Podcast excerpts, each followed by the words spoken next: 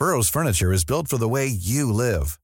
From ensuring easy assembly and disassembly to honoring highly requested new colors for their award-winning seating, they always have their customers in mind. Their modular seating is made out of durable materials to last and grow with you. And with Burrow, you always get fast, free shipping.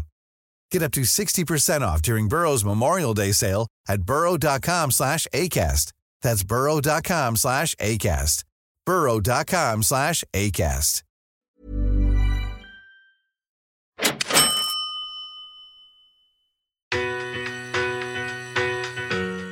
I want to be able to leave something behind for my family to to basically live off. I don't want them to have nothing. I don't want them to. I don't want to just have enough for my super and and that's it. You know, um, I want to be able to give more when I'm not here.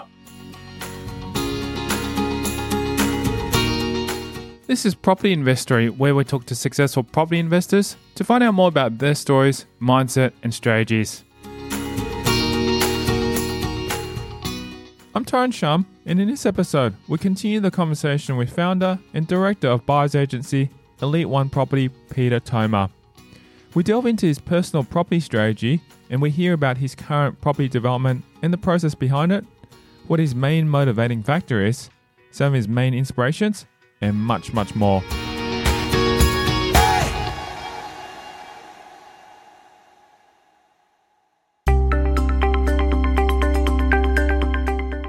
Toma shares why he moved into property development so early in his investing journey, and we learn about the strategy behind this. For many sort of serious investors, uh, professional investors, uh, you know, the buy and hold strategy is going to take you so far. But I think if you want to take it to the next level, then you need to start looking at manufacturing equity. Manufacturing equity can be just through a simple renovation, could be through a subdivision, or it could be through um, physically developing a property. Could also be you're buying a block of land and, and, and you're building on top of that.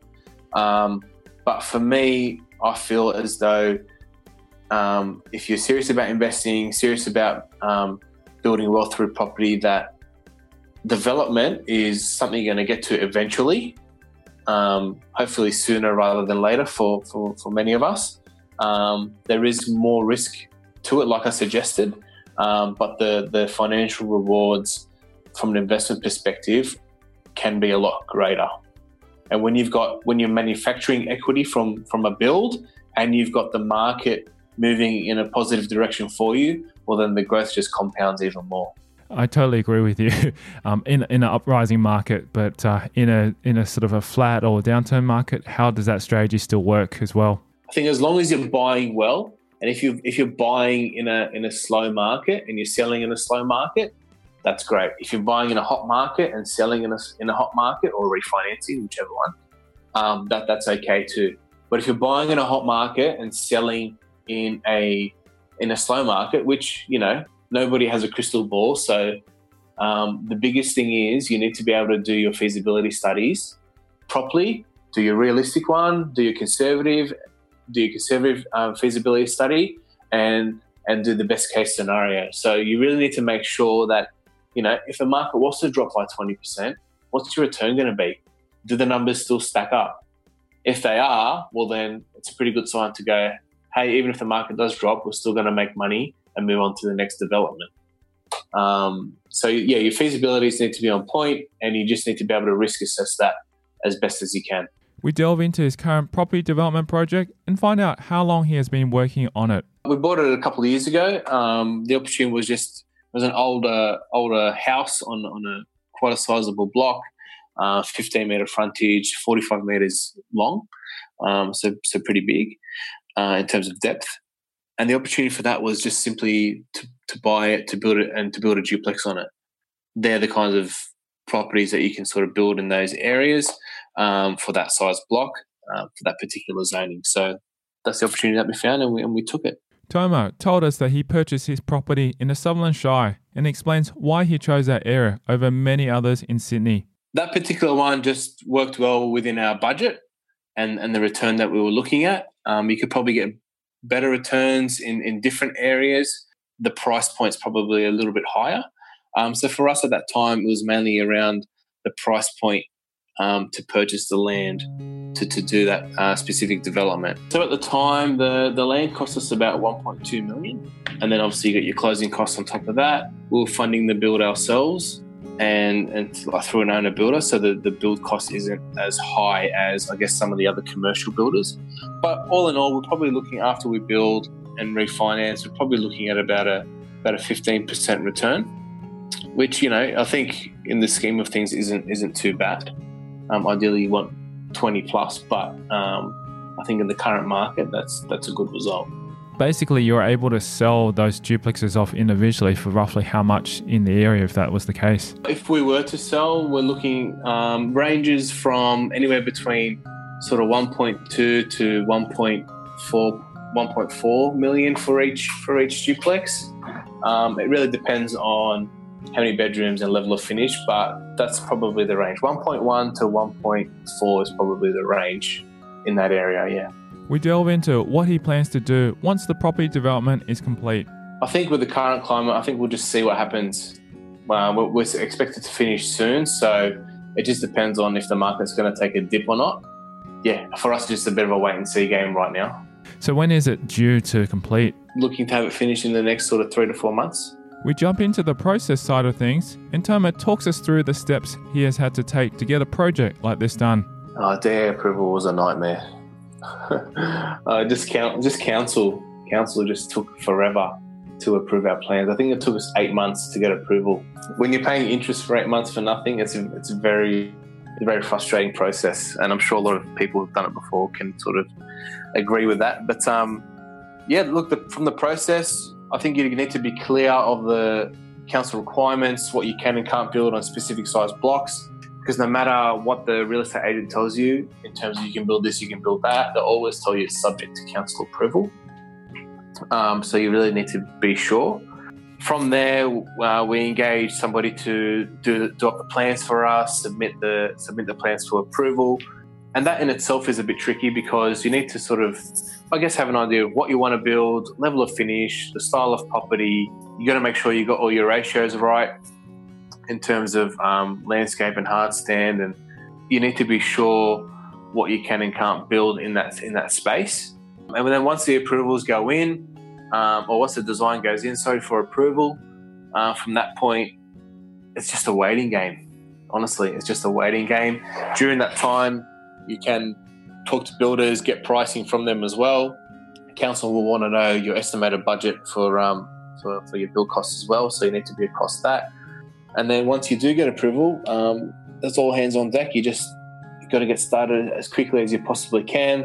There's obviously specific gates in between or during construction where you got to get private certifiers out or council out to come and get it, you know, to get the tick to keep going. The build is actually probably the, the quickest part um, if you know what you're doing. Um, it's the it's the research, it's the upfront um, research, it's the um, council requirements, it's a DA application, which takes a long time. We discussed the process of figuring out what the land could be used for and who he could seek help from to get it developed. Yeah, we just spoke to an architect, um, looked up the council regulations myself. I was comfortable enough, but then when the architect looked at it, they said it was okay as well. I just I, I knew it would be fine. And there was other developments in the area going up as well. So having a look at those and seeing what they got approved, which is all public information, allows you to be comfortable with that decision.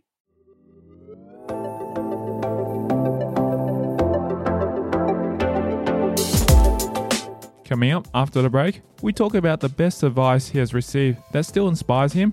Don't let anybody else control your future. You are in complete control. Yeah, things will happen, but it's up to you to decide what's going to happen from there. What are some of his plans for the future? I'd love to be able to share my knowledge, um, show them different strategies that might be applicable to them, and really sort of, I guess that's my way of giving back is passing on what I've learned to others now. And that's next. I'm Tyrone Shum, and you're listening to Property Investory.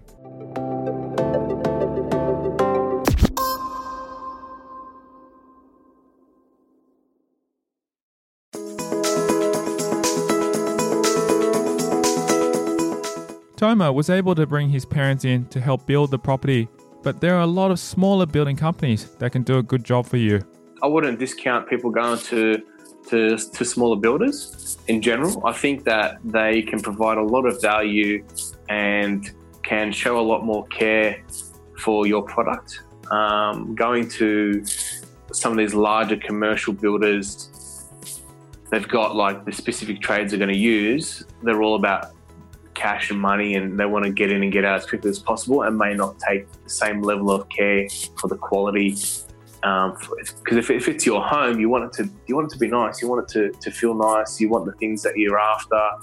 Um, so you know, I wouldn't I wouldn't discount smaller builders out there um, looking to to build. If you are looking to build a home or even an investment property, because they will they will look after you. Next, we delve into the mindset behind his success and we find out what his main motivating factor is. The biggest one is I don't want to work for someone for the rest of my life. So that, that's number one. And the second thing is, I'll when I leave this world, I want to be able to leave something behind for my family to to basically live off. I don't want them to have nothing. I don't want them to. I don't want to just have enough for my super and and that's it. You know, um, I want to be able to give more when I'm not here. So that's one of the biggest drivers um, for me. The, the the other part of it is um, you know, coming from a background where my parents didn't grow up in Australia, they came here with nothing. And for me to just basically, I wouldn't say waste my life, but not build upon what they've already given me in terms of a good life, for me, it would be disappointing. Taking that first step can sometimes be the hardest, and we hear about what held him back initially before jumping into his property journey. I think initially it was do I have enough money for it? I thought I needed to have like 20%. I thought I needed to buy in Sydney. And so back then, you know, it's still relatively big money. Knowing what I know now is you don't have to you don't have to buy in Sydney. You don't have to have a 20% deposit. There's other ways around that to get into the market. And if you need to borrow a little bit more to do that, well, then I think that's it. And, and as long as you can support the cash flow, then um, that's that's the main thing as long as you're in the market. But yeah, I think that was the biggest thing that was stopping me back then. We get some amazing book recommendations and learn about some of the people that have been a big influence for Toma. Margaret Lomas, I've read a few of her books. Um, like I said, Michael Yardney, they're the probably main two, I guess, look up to and, and, and read about.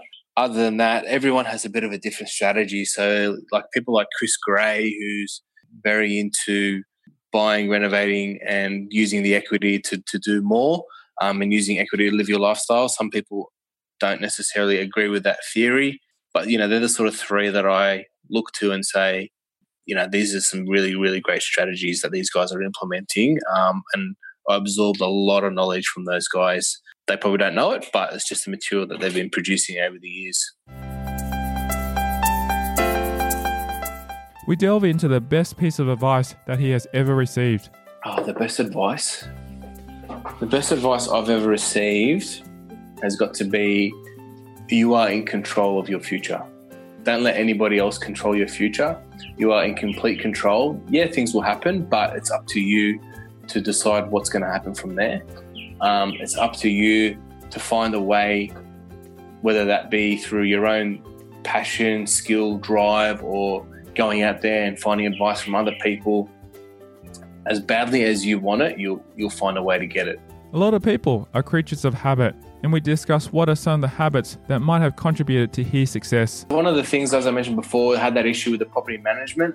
Since then, I've always been diligent in checking my rental statements as they come in because it's so easy to just assume that they're going to come in and the rent's coming in and there's no issues. Sometimes managing agents do things without your permission because they think it's okay, even if it's a small amount of money.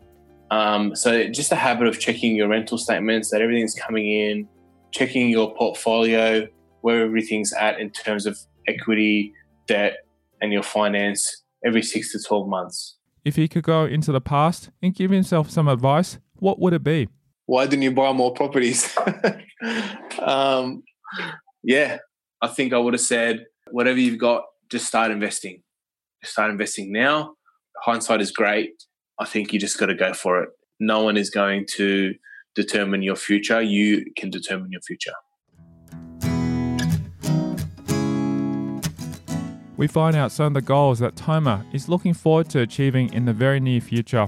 I'm going to continue to do what I'm doing um, from the development side of things.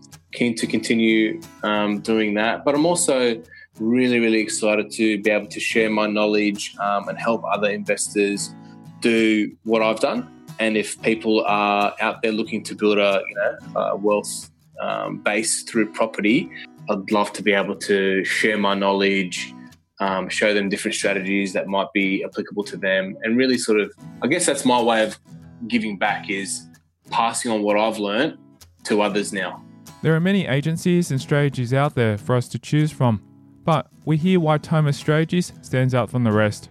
I think the biggest thing is that we recognize that not everybody's strategy is going to be exactly the same. Um, you can read all the books that you want, but at the end of the day, everybody has a different financial situation, a different appetite for risk. Everybody's at a different stage in their lives. Some are single, some are young couples with no kids, people with kids, older older people, um, you know, above 60 that still want to invest. Um, so they're going to have different strategies and different models that need to be implemented for them. And and then that's one thing that we do is we really look at people's specific scenarios and situations and tailor that advice, that solution for them. So not so their strategy isn't going to be the same as the next person. Last and final question for you, Peter, is how much of your success is due to skill, intelligence, and hard work, and how much of it is because of luck? Luck definitely plays a part. You know, I was lucky that I was born when I was born, and I was at a specific age where I had saved enough money because I was been I'd been working and I got into the market in 2011, late 2011, when things started to ramp up. So, you know, that part of it is luck, but you know, after that comes the skill, the knowledge, the tenacity, the desire to keep learning, to keep going. Because um, so many people can just buy one property and just stop and think that's enough. That's okay. I've got my investment property. I'm good. But if you want to keep going, if you want to build a future, a wealth base, you need to educate yourself. You need to put in the hard work. You need to learn. You need to be able to have those conversations with different investors, different um, managing agents, real estate agents, um, and when you're doing your research. So I think luck definitely plays a part in it. In terms of percentage, I reckon I'm going to say 20%. 20% luck, everything else comes from your own hard work and mindset.